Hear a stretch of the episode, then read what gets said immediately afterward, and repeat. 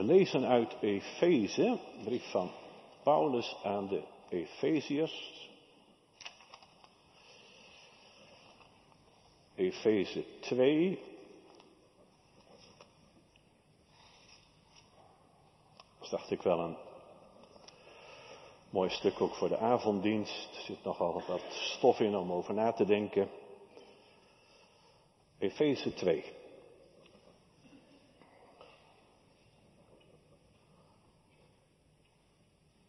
U heeft hij met hem levend gemaakt, u die dood was door de overtredingen en de zonden, waarin u voorheen gewandeld hebt, overeenkomstig het tijdperk van deze wereld, overeenkomstig de wil van de aanvoerder van de macht in de lucht, van de geest die nu werkzaam is in de kinderen van de ongehoorzaamheid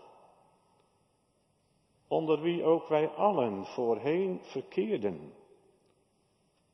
In de begeerte van het vlees, door de wil van het vlees en de gedachten te doen. We waren van nature kinderen van de toren, evenals de anderen. Maar God, die rijk is in barmhartigheid, heeft ons door zijn grote liefde waarmee Hij ons heeft liefgehad. Ook toen wij dood waren door de overtredingen, met Christus levend gemaakt. Uit genade bent u zalig geworden. En heeft ons met Hem opgewekt. En met Hem in de hemelse gewesten gezet, in Christus Jezus. Opdat Hij in de komende eeuwen, dat is voor onze tekst ook, opdat hij in de komende eeuwen de alles overtreffende rijkdom van zijn genade zou bewijzen. Door de goede tierenheid over ons in Christus Jezus. Want uit genade bent u zalig geworden. Door het geloof. En dat niet uit u, het is de gave van God. Niet uit werken, opdat niemand zou roemen. Want we zijn zijn maaksel. Geschapen in Christus Jezus om goede werken te doen. Die God van tevoren bereid heeft, opdat we daarin zouden wandelen. Dan lees ik nog iets verder. Bedenk daarom dat u die voorheen heidenen was in het vlees, en die onbesnedenen genoemd werd, door hen die genoemd worden besnijdenis in het vlees, die met de hand gebeurt, dat u in die tijd zonder Christus was, vervreemd van het burgerschap van Israël en vreemdelingen wat betreft de verbonden van de belofte. U had geen hoop en was zonder God in de wereld. Maar nu, in Christus Jezus, bent u die voorheen ver af was, door het bloed van Christus dichtbij gekomen. Want Hij is onze vrede. Tot zover de lezing van de schrift. De tekst is vooral vers 7 tot 10. Het gaat over Christus, laat ik zeggen, de zin van de geschiedenis gaat eerst in vers 7 wat over de komende eeuwen en over die rijkdom. Het tweede is 8 en 9 over de genade. En 10 over de werken. Dus eerst iets over Gods plan met de komende eeuwen. En dan over de genade. En dan over de werken. Drie gedachten dus zal nu het einde komen. Dat wordt nog wel eens gezegd, hè, dat gebeuren zoveel dingen tegelijk in onze tijd ook, in onze wereld, in Israël, maar ook in sommige landen van Afrika, Oekraïne, spanningen, ontwikkelingen die zo snel naar elkaar plaatsvinden en je zou je hart vasthouden en vragen mensen wel eens, zal dit het einde betekenen? Ik weet nog toen de Golfoorlog begon, waren we in Gorkum, dat catechisanten vroegen, je voelt ook die spanning wel, zal nu, zal er de wederkomst zijn? Dat kan een vraag zijn. Nu waren er altijd wel christenen die heel veel met de wederkomst bezig waren. De Maranatha-christenen vooral. Maar ook in de Bijbel, in het Nieuwe Testament, vooral de brief van de Thessalonicensen, heeft het toch heel veel over de wederkomst. Daar waren toen christenen die zeiden, ja, het duurt maar heel kort meer en waarom zou je dan nog, nog werken? Dat heeft niet zoveel zin meer als de heiland toch komt en als de bruidegom komt of als de koning komt. Waarom dan nog druk zijn met andere dingen? Maar ik vind het bijzonder, en dat trof mij ook, en misschien u ook wel, bij vers 7 van vanavond, dat het daar toch gaat over toekomende eeuwen. Dus dat er toch nog eeuwen zouden komen. Eeuwen, dat is een lange periode. En nou, wij weten, wij leven zoveel jaren later, dat het ook gebeurd is. Hè? Je had uh, de eerste. Ga ik niet helemaal goed? Toch wel, hè? Je had natuurlijk in het begin, de eerste eeuw van de vroege kerk. Maar daarna, de, de vierde, de vijfde eeuw, dat, toen het christelijk geloof meer staatsgodsdienst werd. Je had daarna de middeleeuwen, je had de eeuw van de reformatie, de zestiende eeuw. Je had de achttiende eeuw, jongens en meisjes, jullie zijn misschien goed in geschiedenis. 18e eeuw, de eeuw van de verlichting. Je had de 19e eeuw, dat is toch altijd de eeuw van de zending, toen, toen Livingstone naar Afrika ging om het evangelie te brengen. De 20e eeuw hebben velen van ons een stuk van meegemaakt. 1960, 1970, toen zoveel ethische zaken gingen kantelen. En nu de 21ste eeuw, 2024. Dus de toekomende eeuwen, zegt Paulus. En wat dan? Wat is dan het doel van de geschiedenis?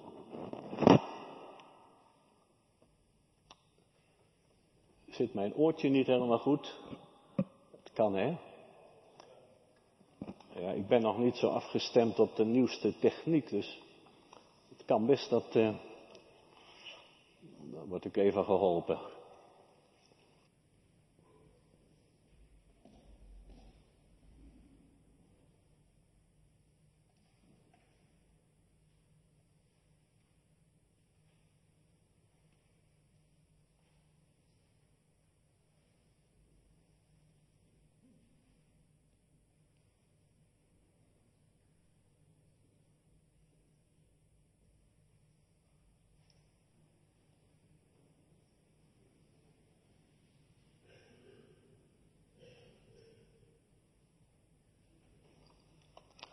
Denkt u het goed gaat? U denkt dat het goed gaat. Nou, een beetje vertrouwen hebben, hè? Ja. Maar wat is dan het doel van de geschiedenis? Er staat in onze tekst, opdat hij zou betonen, in de toekomende eeuw dus, de alles overtreffende rijkdom van zijn genade door de goede tierenheid over ons in Christus Jezus. Dat is, dat, dat voelt u al aan, een hele mond vol. Dat is wel heel breedvoerig gezegd door de apostel. En waarom zou dat zijn? Ik denk dat dat is in verband met wat Efeze 2 zegt over die donkere achtergrond.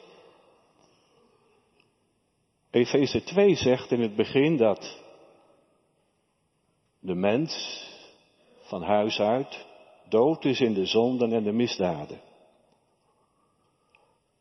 Het gaat over leven in ongehoorzaamheid. Het gaat over machten van duisternis die de mens beknellen. En in vers 11 staat dat je van huis uit vervreemd bent van het leven met God, uitgesloten van de belofte van het evangelie aan Israël, zonder God en zonder hoop in de wereld. Nou, dat is ontzettend aangrijpend. Tim Keller zei wel eens, de mens is veel meer verloren dan die ooit kan beseffen. En dat is waar. Dat zijn de machten van de duisternis en van de dood. En die zijn verschrikkelijk.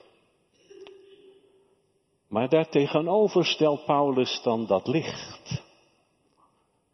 Het licht dat overwint.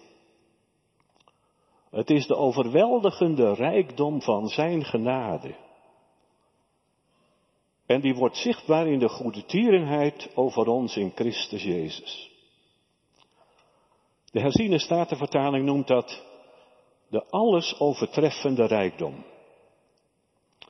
Dus gemeente jongens en meisjes, dat is, dat is wat alles overtreft, hè? Mooi gezegd? Alles ja, van de wereld. Maar het overtreft ook al die negatieve krachten. Die verderf en ondergang brengen. Rijkdom, in vers 7, rijkdom staat natuurlijk tegenover armoede. En voor goede tierenheid staat in het Grieks het woordje chrestotes. En daar zit de naam Christus in. Er is dus een bron, een overstromende fontein van leven, van echt leven. Je hebt wel eens uh, dat een glas helemaal gevuld is, dat het overstroomt. Of een emmer die overloopt. En hier is het over de overstromende genade van God. Nou, en waar gaat het dan over? Paulus zegt dat die ook betoond wordt. Of in de herziende statenvertaling staat dat die ook bewezen wordt.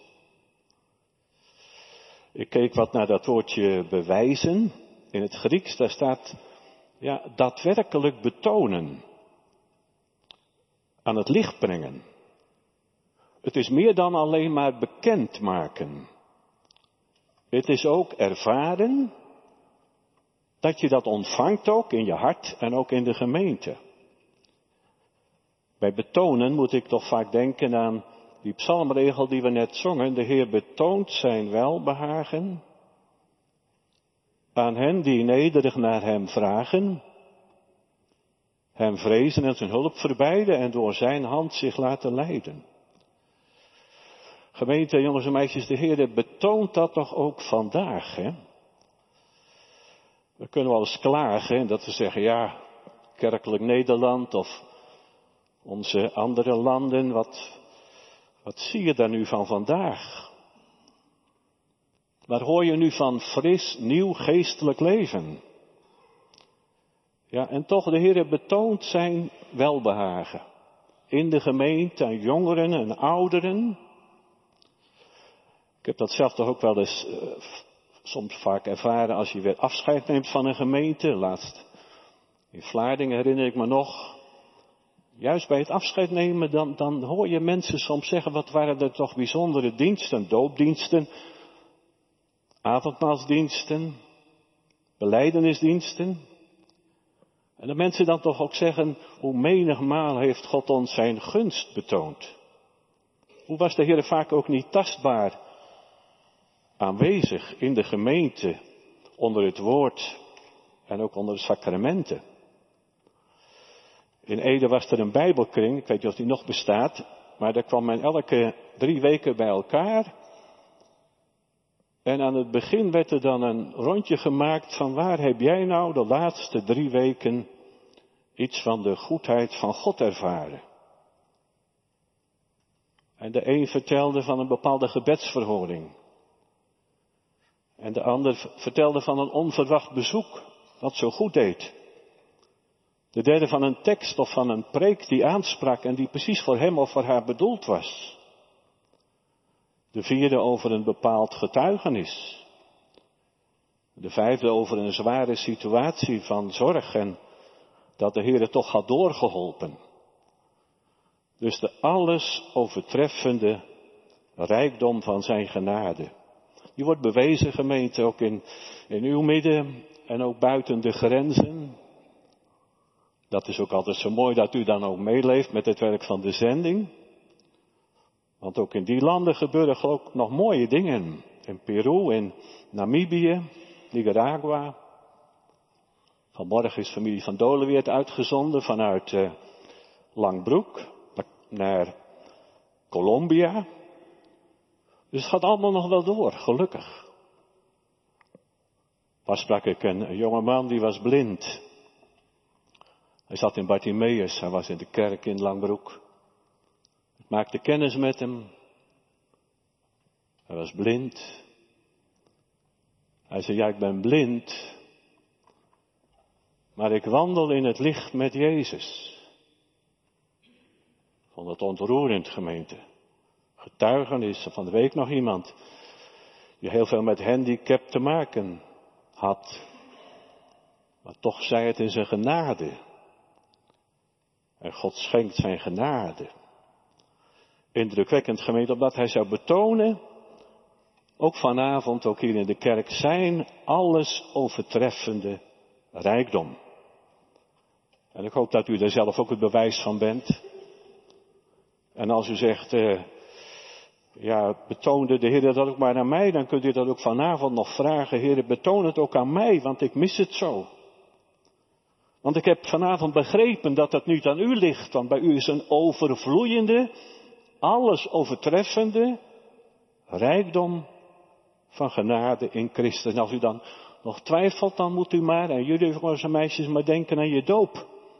Toen heeft God dat ook beloofd, dat hij dat ook ons wil bewijzen en betonen. Nou, dan bent u zelf daar het bewijs van, dat woordje bewijzen kunt u onderstrepen. En wie waren dat nog meer? Nou, dat waren bijvoorbeeld de Efeziërs, aan wie Paulus schrijft. En Paulus zelf was natuurlijk ook het bewijs. Maar leest u vers 8. Want uit genade bent u zalig geworden. Door het geloof. En dat niet uit u. Het is gave van God. Dus gemeente, de Efeziërs waren ook het bewijs. Het levende bewijs. Want ik vind het mooi wat Paulus hier zegt. Hij zegt, hij schrijft, u bent zalig geworden. Paulus schrijft niet, u bent uh, misschien zalig geworden. Of ik hoop dat u nog eens zalig mag worden. Nee, dit is zekerheid. U bent het.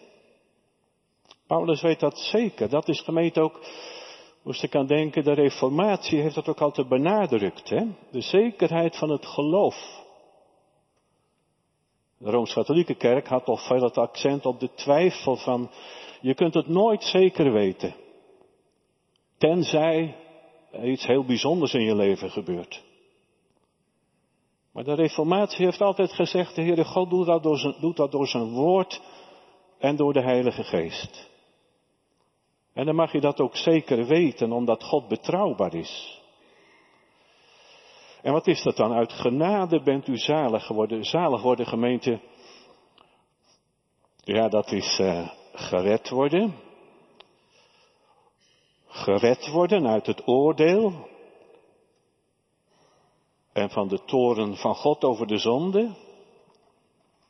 Gered worden, dat is het beeld van een drenkeling. Iemand die in het water ligt en die niet kan zwemmen. Wat een wonder als iemand je eruit haalt.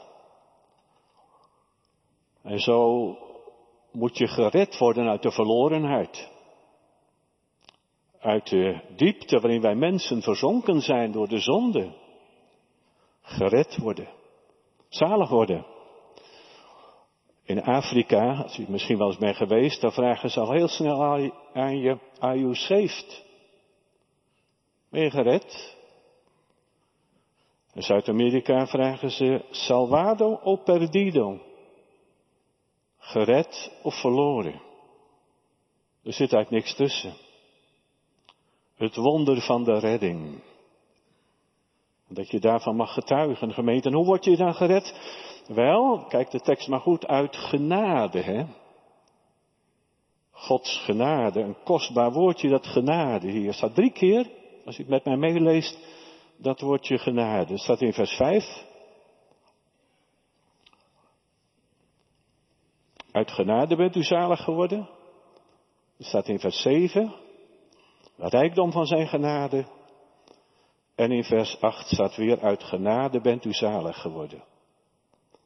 Genade. Gratie. Ik denk, eh, ook de ouderen, dat u het met me eens bent dat je steeds meer dat woordje genade leert waarderen in je leven. Ik heb een Bijbels dagboekje van Koolbrugge, dat heet Genade alleen. Die man schrijft heel veel ook over, ja, ook over strijd, aanvechting. Maar ook altijd weer dat je op Gods genade mag hopen. Onverdiende genade, hè? Gratie. Die Surinaamse man, die Bouterse, die wilde geen gratieverzoek indienen. We moeten dan twintig jaar de gevangenis in, hoe dat ook zal aflopen. Maar bij de Heer mag je altijd een gratieverzoek indienen. En dat wordt ook ingewilligd, gemeente. De dood verdient, maar gratie ontvangen. Amazing grace. Ik denk dat Leander het straks al zal spelen. Genade Gods oneindig groot. Dat ik die het niet verdien het leven vond. Want ik was dood. En blind, maar nu kan ik zien genade die me heeft geleerd te vrezen voor het kwaad. Maar ook als ik mij tot u keer, dat God mij nooit verlaat. Want Jezus, hebt u de kern, want Jezus droeg mijn zondelast.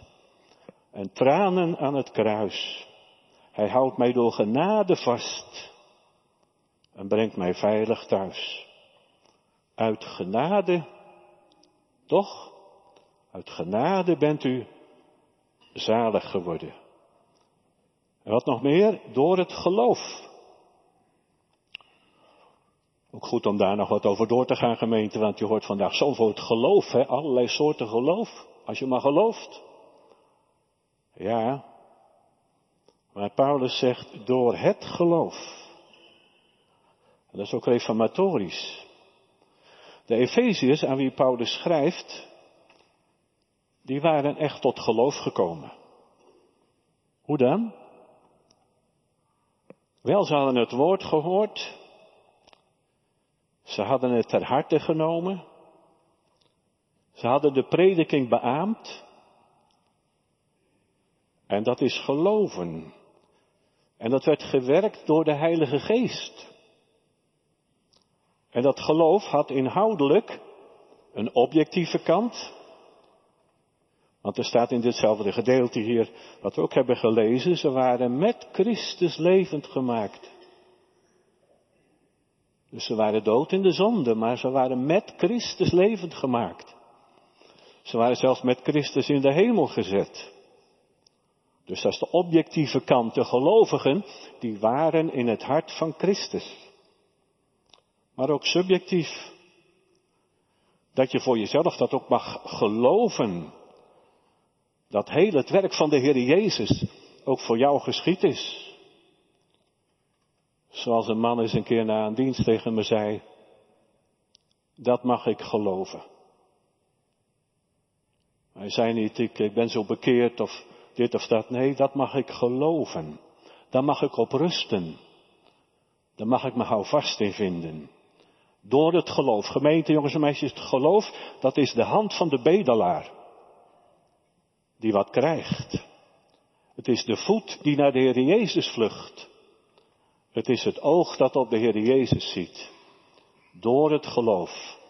Het geloof neemt altijd weer de toevlucht tot de Heer Jezus, de gekruisigde en de opgewekte. En dan zegt Paulus erbij, en dat niet uit u, het is Gods gave. Ja. Dus het is nooit een prestatie van u of van mij. We moeten ons maar niet eh, op de borst slaan, gemeente. Zoals ik als mensen heb ontmoet die zeiden van ik ben zo, ik heb zo'n verzekerd geloof. Mij kan nooit iets overkomen. En andere mensen die tobben daar soms over, maar dat stadium heb ik al lang gepasseerd. Nee. Het is Gods gave, gemeente jongens en meisjes. Het is Gods gave. En nou kun je de Heere God op twee manieren natuurlijk voorstellen. Als ik jou iets wil geven, dan kan ik natuurlijk mijn handen op mijn rug houden. En dan krijgt u de indruk, hij geeft het mij toch niet, hè? Hij gunt het mij niet, of uh, een ander wel, maar ik niet. Nou gemeente, als ik één ding toch wel zeker weet, Gods gave. Ja, dan moet u zich toch de Heere God zo voorstellen, iemand met royale handen die uitdeelt. Is Gods gave. Denkt u dat God het jou vanavond niet wil geven? Denk je dat de Heer er geen raad met jou weet of met u? Ik vind het bevrijdend dat het Gods gave is, anders mijn gave, of dat iemand anders het mij moet geven. Gelukkig, je bent in de beste handen als je in, in zijn handen bent. Het is Gods gave. En hem mag je daarvoor danken. Hij heeft milde handen en vriendelijke ogen, ook vanavond. Je hoeft niet te wanhopen. Gods gave en dan niet uit de werken, hè? Dat steeds wat het niet is. Niet uit de werken. Opdat niemand roemen. Dus uh, geen werken van ons, geen prestatie, maar gratie. Geen werken van voor de bekering en ook geen werken van na de bekering. Ook geen vrome werken. Er is niets om ons op te beroemen van onszelf. Alle roem, dat woordje roem staat hier ook, hè, is uitgesloten. Onverdiende zaligheid. Heb ik van mijn God genoten en ik roep mijn vrije gunst alleen. Wie roemt, roemen in de Heer. Geen werken, maar, kom ik bij het derde, wordt dat dan niet een beetje eenzijdig, zegt u misschien? Ja, u weet in de conflict Rome-reformatie ging het ook over geloof en werken. Is het geloof en werken? Geloof zonder werken? Hoe zit dat dan? Als de werken helemaal niet meetellen, wat je doet en laat, ja, wordt het wel erg makkelijk, hè? Wordt het dan geen, goedkope genade? Nee, wees u maar niet ongerust, want vers 10 zegt, want wij zijn zijn maaksel. Geschapen in Christus Jezus tot om goede werken te doen, die God van tevoren bereid heeft, opdat we daarin zouden wandelen. Toch gemeente goede werken, hè? Het komt best wel op zijn plek allemaal. Goede werken, want we zijn daarvoor geschapen. Gemeente, waarvoor zijn we geschapen? Waarvoor zijn we herschapen, zou ik bijna zeggen. Geschapen, veronderstelt ons leven, dat we geschapen zijn. Paulus bedoelt hier ook vooral dat we vernieuwd zijn. Opnieuw geschapen door de Heilige Geest. 2 Korinthe 5, wie in Christus is, is een nieuwe schepping. Het oude is voorbij gegaan, het nieuwe is gekomen. Gods genadewerk in de zon, daar is een scheppend werk, was ik ergens. En nu wordt je geschapen en herschapen gemeente tot, tot goede werken. Om goede werken te doen. Dus je wordt niet herschapen om onverschillig te zijn of lui, maar juist om in een nieuw leven te wandelen. Hoe dan? Wel, om, om goede werken te doen. Nu, wat is nou een goed werk, gemeente? Wat zou ik u vanavond kunnen aanraden? Ik denk dat het een goed werk is dat u bidt voor andere mensen. Misschien is dat wel het belangrijkste werk. De voorbeden van de gemeente voor hen die afgedwaald zijn. Voor hen die niet meer in ons midden zijn.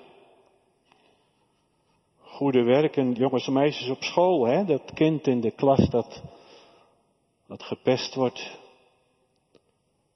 Of wat eh, helemaal niet meetelt. Mensen te helpen, gemeente, eenvoudige dingen soms. Hè? Gisteren bij het Spindelplein was een man die zat daar met zijn hond op de straat. En die man had honger of trek. Ik zei, meneer, wilt u soms een broodje? Ik had toch genoeg brood bij me. Graag, zei hij. Nou, niet dat dat nou zo'n geweldig werk is. Maar het is ook soms zo'n kleine dingen maar. Toch belangrijk zijn. Als jij een baantje hebt en je werkt, hè, dan kun je soms wat, wat geven ook aan anderen. Die het nodig hebben. Van je zakgeld. Mensen in nood. Voor de vluchtelingen. Zoveel mensen die aandacht nodig hebben vandaag aan de dag. Hoeven niet ver te gaan. Hoeven alleen maar de straat over te steken. Heel dicht bij huis. Al wat gedaan wordt. Uit liefde tot Jezus. Dat houdt zijn waarde. En zal blijven bestaan. Goede werken. Goede werken zijn vooral, denk ik, waarbij het wat, je wat kost, hè? Waar, waarvoor je zelfverloochening nodig hebt. Om die ander te zoeken. Dat is de opdracht. Geloof en goede werken van dankbaarheid. Dat is ook de reformatie en de navolging. Is dat moeilijk, vraagt u? Kost je dat nou veel? Nou, misschien wel, hè. Sommigen uit ons midden, nu de familie De Vries is naar een ander land gegaan. Nou, dat kost het wel wat meer dan dat je dicht bij huis bent soms. Maar dat kan ook jongens en meisjes. Er zijn heel veel vacatures op het ogenblik in de zending. Van de week nog gehoord. Ik zou zeggen, misschien dat, hier zitten veel jonge lui. Voor medisch werk, diaconaal werk, zendingswerk. De akker is de wereld. Akker is meer dan Ede. Akker is de wereld. Taken genoeg, ook dicht bij huis. Is het moeilijk, zegt u ja. Misschien in Nederland nog wel iets moeilijker dan elders. Christus volgen in deze wereld is niet altijd eenvoudig. Kan je wel wat kosten, jezelf verloochenen. Maar wie zijn leven zou willen prijsgeven, die zal het winnen. Dat staat vaak in de Bijbel, hè, die tekst. Wie zijn leven wil vasthouden met alle geweld en zijn eigen plannen wil voortzetten, die zal het verliezen. Winnen of verliezen, gemeente. Weet je wat er staat? Ja, het kan wel moeilijk zijn, maar er staat opdat wij daarin zouden wandelen. Kijk, het laatste vers van de tekst is het woordje wandelen. Nou, wandelen is niet zo ingewikkeld, hè? Als je tenminste mag lopen en hoe dan ook, hè, dat je, dat je mag wandelen. Die blinde man zei dus tegen me, ik wandel in het licht met Jezus. Wandelen met de heilandgemeente. Dat is belangrijk, dat is ontspannen ook. En u wat er nou ook staat? Dat God die goede werken heeft voorbereid. God heeft dat al lang voorgeprogrammeerd. Niet iets wat, wat wij moeten gaan doen, maar God heeft de werken voorbereid. Dat is bijzonder. Ik sprak pas een, iemand was net in de kerkraad gekozen tot jeugdouderling en ik vroeg aan hem, zie je er tegenop? Hij zei, nou ik vind het best wel pittig in deze tijd met zoveel jongeren en zoveel gedachten soms ook om met ze op te trekken. Maar toen had ik net, was ik net bij deze tekst ook bezig. Ik zei, joh, de goede werken die zijn al voorbereid. Die hoef je niet zelf allemaal te gaan doen. De Heere God heeft het voor je klaargemaakt. En je hoeft alleen maar met Christus te wandelen. Dat is eigenlijk het enige. Wandelen met Hem. Blijven in de wijnstok, zegt Johannes 15. Het enige gemeente. Wandelen met Jezus. Probeert u en jullie ook deze week maar dicht bij Hem te blijven. En trouw te zijn aan Hem. En wat blijft er dan over? Dan blijft over gemeente de roem in God. Hè? Opdat niemand zou roemen, staat er. Nou, niemand, ook niet de nieuwe ouderlingen die bevestigd zijn of de jakenen. We hoeven onszelf niet op de borst te slaan. Maar we mogen roemen in de heiland. Want hij heeft het gedaan. De Vader, de Zoon, de Heilige Geest. En wat wacht dan? Ja, het wacht, zegt vers 7, het wacht op de toekomende eeuw. Sommigen zeggen dat vers 7 ook vooral toch op de toekomst gericht is. Dus ook wel die twintig eeuwen die we al gehad hebben, maar ook de eeuw die nog moet aanbreken, als Christus zal geopenbaard worden. Nou, dat zal het ultieme zijn, de eindbestemming. En dan zal dat, die rijkdom van zijn genade, overvloedig aan de dag treden. Gemeente, jongens en meisjes, zien we daar naar uit? Uitzien naar de Heer Jezus. Naar zijn toekomst. Ik denk dat we dat al echt moeten leren, ook in deze tijd, als zoveel dingen wankelen. Hopen op Hem. Er was in Jeruzalem, nee, in Bethlehem, nog één, één verhaal. Er was een uh, kerstfeest in Bethlehem. En die christen die zei, ik heb elk jaar in Bethlehem duizenden mensen gehad voor kerstfeest. Toeristen, business. Altijd was het druk, altijd was het gezellig. Maar dit jaar was er niemand, of bijna niemand. Hij zegt maar, dit jaar heb ik beseft wat kerst is. Dat de Heer Jezus kwam in onze misère. En daar zijn ze natuurlijk middenin nu. Dat Hij is gekomen. Heb ik dit jaar echt beseft. Dus gemeente vaak op het nulpunt, hè? Dat hebt u waarschijnlijk ook.